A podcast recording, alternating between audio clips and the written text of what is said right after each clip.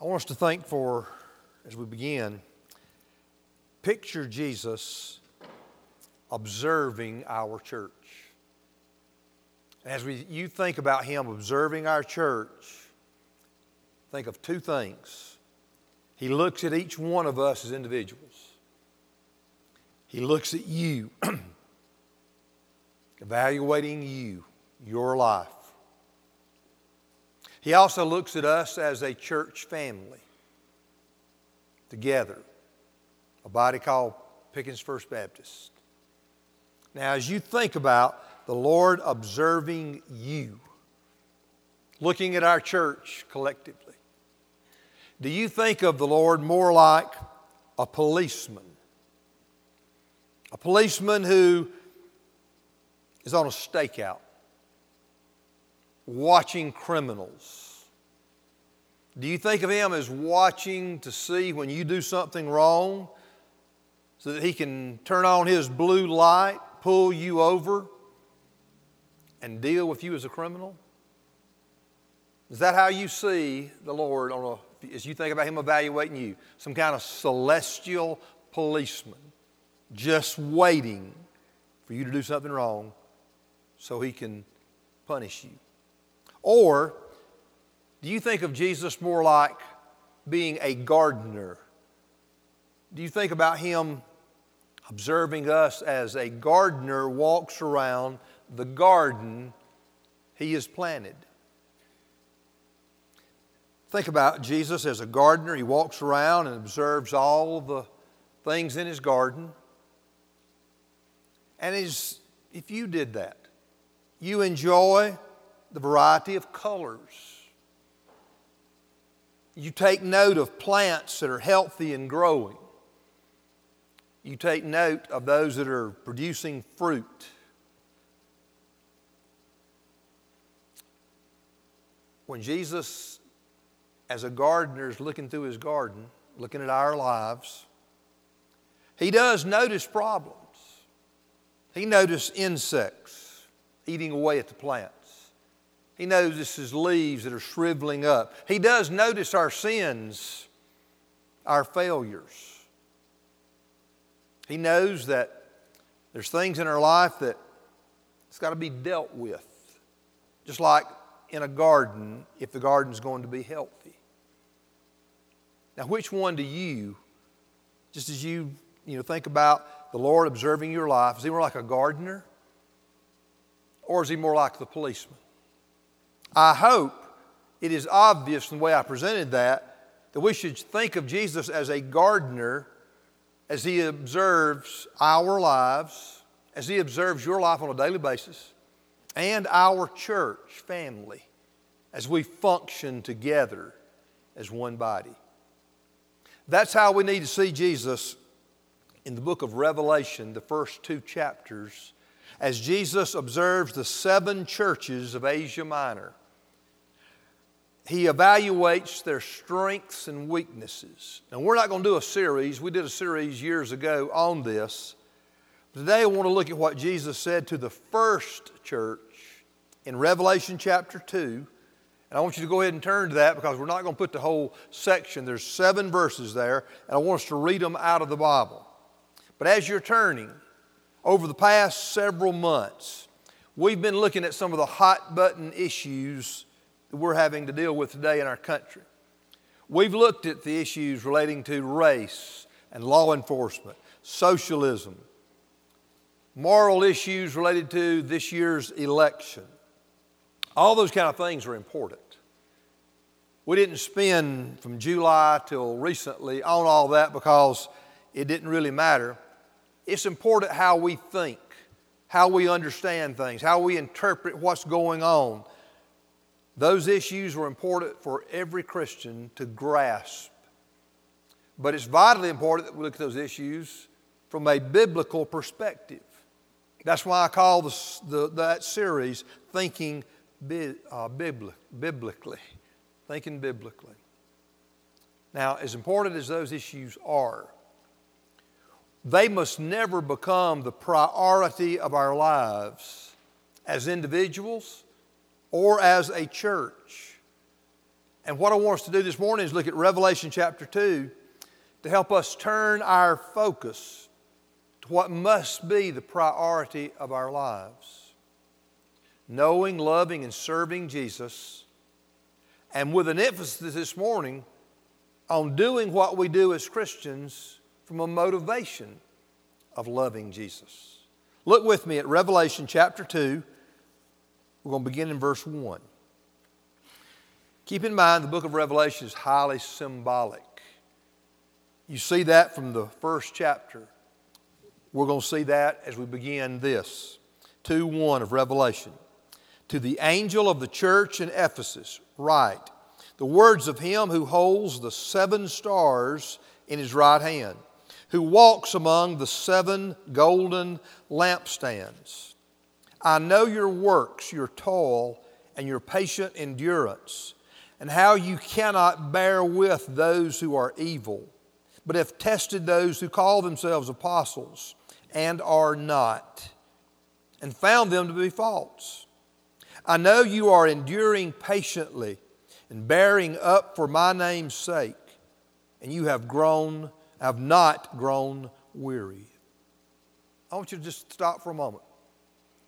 How the Lord commends these faithful Christians. They're pleasing Him in many ways. Verse 4 But I have this against you, that you have abandoned the love you had at first.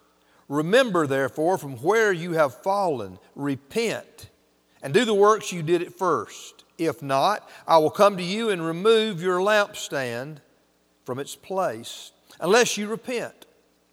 Yet, this you have you hate the work of the Nicolaitans, which I also hate. First thing I want us to notice in verse 1 the Lord has the right to evaluate us.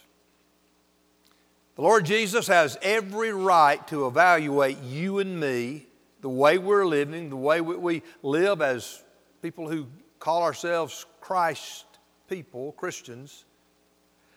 The Lord's relationship with the church is pictured in verse 1 It says he holds the seven stars in his hands. Now, the seven stars are identified in chapter 1, verse 20. All the symbols in Revelation are not identified. That's what makes it such a difficult book. Well, the stars were identified in 120 as the angels or messengers of the seven churches. Each of the seven letters, there's seven letters to seven churches in Revelation 2 and 3, and each one is addressed to the angel or can be translated messenger of the church. Here's the problem Who are the angels? Who are these messengers? Well, they may be literal angels, maybe like guardian angels or angels who represent the church before the Lord in heaven. A lot of commentators say that's who it's talking about. But on the other hand, it may be human messengers. Maybe the pastors or leaders of the church and that would make sense since the leader of the church would, have, would be the one reading this letter to the church. But we really don't know. One of the reasons Jesus uses the symbol of holding these stars in his hand, of course, the church belongs to him. That's why he holds them in his hand. But one of the things I want you to think about Jesus protects the church. He owns the church. We belong to Him. He has bought us with His life. But being in His hand is designed to be a comforting thought. It's a hand of protection if we're persecuted. It's a hand of comfort when we're discouraged or when we're grieving. But it's also a hand of correction when we sin. But the hand of correction is a hand of loving correction in the Bible. God disciplines His children because He loves us Hebrews tells us in great detail uh, there in chapter uh, 12. Now, note one more thing, just to get uh, technical issues out of the way here at the beginning. It says he walks among the seven golden lampstands. Well, back in chapter 1, verse 20 of Revelation, it describes these seven, or the golden lampstands. They represent the churches. He walks among the seven golden lampstands he walks among the churches, is what he's talking about. Jesus walks among the churches, is the point here. He knows what's going on in the life of this church. He knows what's going on in every individual who makes up this church. So that's why we can think about this this morning is the Lord has the right to evaluate us. We belong to Him. He's evaluating us. I want you to look next. He commends what is right in our lives. Note, there are several things that he commends. I paused after verse 3 when I was reading it. Let's look at some of these quickly. The Lord commends good works. It says in the first part of verse 2 I know your works, your toil, and your patient endurance. This church was evidently actively involved in some in various kinds of ministries. These people took their church commitment seriously. They took their relationship with the Lord seriously. They didn't just show up every now and then for a worship service. They were involved, they were plugged in. They were doing things, some of them probably like we've seen today, people leading out, maybe singing. People have taken a lot of time in putting these shoe boxes together and coordinating this effort. All kinds of things go on that you see on Sunday. Lots of things go on that you don't see behind the scenes that takes, happens during the week. The Lord is commending those who are serving faithfully. And what I want you to see is you can please the Lord. Some people have a warped sense of God that He can never be pleased, that He's always out to get us, He's always looking for what's wrong so He can punish us. That's not the concept of God in Scripture. God is a holy God. He certainly has holy standards. God takes it seriously when we violate them. The ultimate punishment is death and hell. But the love of God is such that He sent Jesus into this world to die on the cross as our substitute and actually pay the penalty for our sins. So that, think of it this way He actually suffered as He hung on the cross the wrath of God, separation from God. That's why He cried out, My God, my God, why have you forsaken me? He took the punishment we deserved so that we wouldn't have to. And when we will admit our sin, repent of it, and trust Jesus, we become one with Him by faith, and the penalty for our sin is, is, is, been paid for through the death of Jesus. As God's children, we can please Him. There are numerous passages in the Bible that talks about pleasing God, how to please God. And Jesus is say, saying, there's members of this church. They're actively involved using the gifts and talents and abilities they have, and He commends them. I want you to know the Lord commends you for your faithful service to Him, to other people, in and through this church. Look next. The Lord commends sound doctrine, the last part of verse 2, the rest of verse 2 and how you cannot bear with those who are evil, but have tested those who call themselves apostles and are not, and found to be false.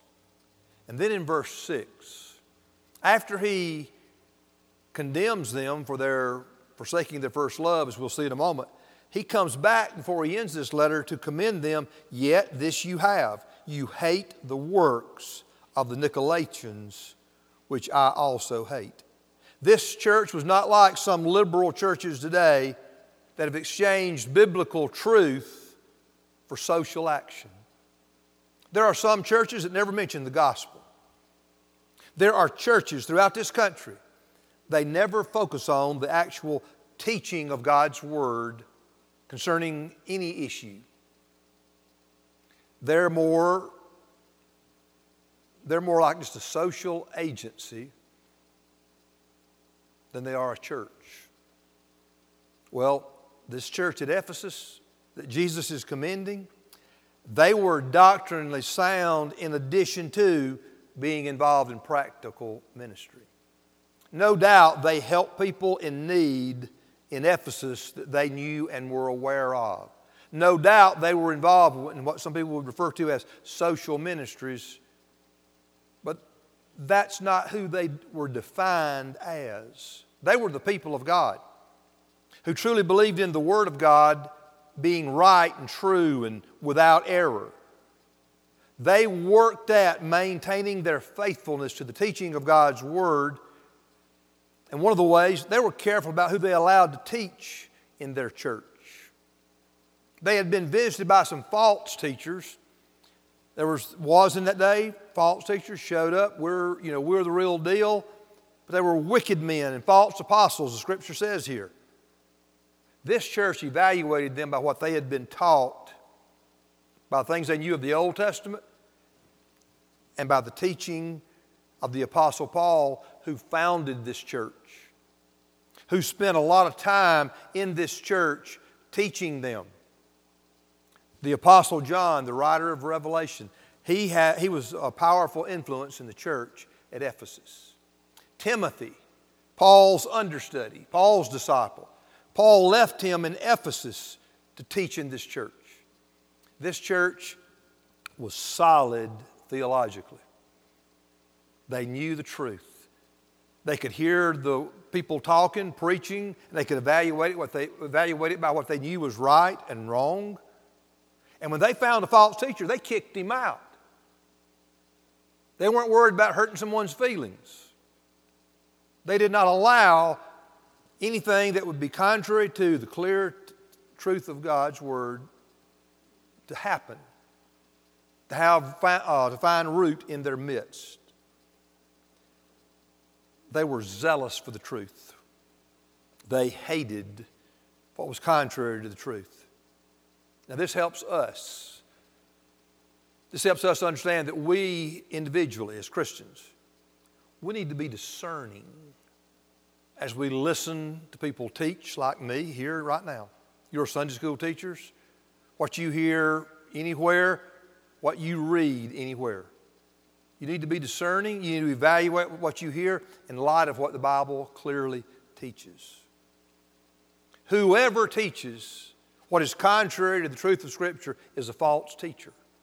I don't care if they're in a church, if they're on TV, if they've got a website, or whatever. And that includes people who ignore the Scripture or take it out of context to present their messages of positive feeling and feel good living, like, say, Joel Osteen. Joel Osteen wouldn't last 30 seconds in the church at Ephesus because he's shallow as a cookie sheet, because he does not truly teach the Word of God in its entirety or even in a little bit. Today, serious minded Christians look for resources to help them better understand the Bible. I know a lot of you do because we have some conversations from time to time. I want to encourage you when you run across a book or a website and you're not familiar with the author, especially, it applies to anybody. Take what they say and evaluate it by what you know is true about God's Word. And if they are distorting it, ignoring it, contradicting it, throw the book away. Never go back to that website. Don't allow someone who is not doctrinally sound, who is not faithful to the Scripture, to have any kind of influence in the way that you think and the way that you live. The Lord commends sound doctrine. And then, third, the Lord commends faithful endurance. Look at verse 3. I know you are enduring patiently and bearing up for my name's sake, and you have not grown weary. They were living under a time of real persecution, most likely under the Roman Emperor Domitian. They also experienced local oppositions from pagan uh, religious leaders. You can read about that in Acts 19. It had been going on for years. But they remained faithful. In spite of the hardships, some of them, no doubt, would have been arrested. They would have had church members killed. They would have people who were uh, lost their jobs because of what they believed in that community. We cannot compare ourselves with them because we don't face that kind of intense persecution for our faith. At least we don't yet in this country, and we need to thank God for that. But we do face situations where we get under stress, where we're tempted, maybe not to, to compromise our faith, but we're tempted maybe to just sort of ignore the Lord? How do you deal with difficulty in your life? How do you deal with stress? Do you let those kind of things draw you closer to the Lord? Drive you deeper into His Word? Or do you just retreat from Him? Ignore Him? You don't really deny the faith, it's just, Lord, like you forget the faith. We, where we live, right now, in, in our own personal difficulties, in our own times of stress, we've got to focus on being faithful, living faithful Christian lives, maintaining, even growing in our relationship with the Lord, no matter what's happening to us or around us. The church at Ephesus had a lot going for it. It was filled with Christians who truly were serious about their relationship with the Lord in many ways. But there was something missing. There was something that made a difference in their relationship with the Lord that was missing. Let's look at that next. The Lord condemns what is wrong in their lives. They lacked one thing. Look at verse 4. But I have this against you, that you have abandoned the love you had at first. Now, Jesus doesn't explain what that love was, but it should be obvious. It had to be his, their love for Him, their love for God. The greatest commandment, Jesus said, is to love the Lord your God with all your heart, soul, mind, and strength. Now, think about it. This is a what we would call a good church. The Lord commends them for their good works, their dedication to the faith, the defense of the faith. They didn't give in to persecution. But somewhere along the way in all this good, their love for the Lord had grown cold. Maybe they lost sight of why they were doing what they were doing or who they were doing it for. Perhaps their zeal for the truth of God's Word turned into an academic or just an intellectual exercise. Maybe they believed right, they defended the truth, maybe they just went too far and actually just hated and wanted to really hurt those who were false teachers. They lost their love, their first love. Now, these were not rebels. I want you to know that. I think the church at Ephesus it was a good church, a lot of good things going on. You couldn't criticize them for their statement of faith or anything. But somewhere along the line, it took place over time. Not everyone in the church know for sure, but as a whole, they sort of drifted away from their close personal relationship with the Lord. They drifted away from a true do what we do because we love Jesus. We want to please Him. We want to bring a smile to His face. I think the best way to illustrate this, the best way, what most common way, is what happened in this church is similar to what happens sometimes in a marriage. Do you remember the first time you started getting serious about the person you're married to right now? Do you remember what it was like when you first got married? You remember how you wanted to be together all the time? I mean, you couldn't get enough of each other. When you were apart, you actually missed one another. Some of you are of an age and a, time frame that you wrote love letters when you were apart. And some of you right now at home, you've got put away. Maybe can't even find them right now a few or maybe a stack of love letters that your spouse wrote to you. Now, if you've got love letters that, of somebody before your spouse, you better throw them away before you get in trouble. Don't save everything. There's people in this room that you spent time on the phone, maybe even hours, when you all were apart, just chit chatting talking about everything from under the sun. Nothing really serious. You just wanted to hear each other's voice. Do you remember when you were truly in love, close. You did special things for your spouse, cooked a special meal, gave her a special gift took getaway weekends because you wanted to be alone and together with each other? Do you remember when you used to look at your spouse and actually carry on a conversation about something other than your children? And you actually listen to your spouse because your love was such you cared. You wanted to know, you wanted to share. That's how most of us are, at least at the beginning. Hopefully, it never changes, but let's be real. After you're married for a while, things do change. Life happens. We get in a routine. You have to get in a routine. Children come along and take a lot of time, a lot of attention.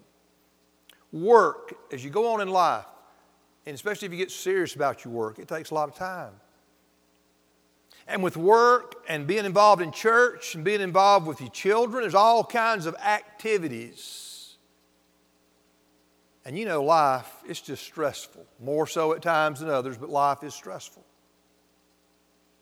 If we're not careful, we can live life in such a way that we wake up one morning we never intended it, or we wake up one morning and we're married to a stranger because we've drifted apart we have not intentionally, and we may not want to admit it, we still love our spouse, but not like we used to. The warmth is no longer there. There's a familiar old story that sums this up. Most of you have heard it, but I want to say it anyway because it just sums it up. An older couple was riding down the road one day. The wife was sitting you know, on the far right of her side of the car, up next to her door. Her husband, far left, sitting behind the wheel driving. The wife said, Honey, do you remember when we used to sit close together? And you'd drive with one arm around me and one arm on the steering wheel. That was before seatbelts. Before, seat, before they started enforcing that, people like me and you, some of these guys in here, you stuck those seat belts down under the seat where they couldn't even be seen. And when you were dating, especially when you got serious, you wanted the girl to sit right beside you. How many of you guys, don't raise your hand, how many of you guys ever been asked, does it take two people to drive that car? You know what I'm talking about. Well, the wife asked him, why don't we do that? The wife said, you remember we used to do that? He said, uh huh. The wife said, Why don't we do that anymore? And the husband looked at her and replied, Well, don't look at me. I ain't moved. You've heard that story. Here's the point if there's any separation between you and the Lord, understand Jesus has not moved. What would Jesus say about you right now? What would he say about us as a church right now? Have we moved away from him? Has our love grown cold, or at least nowhere near the warmth it used to have? The only thing you can do is look at yourself. Have you drifted away from Him? Is the love for Him zealous? Is it truly operational in your life right now?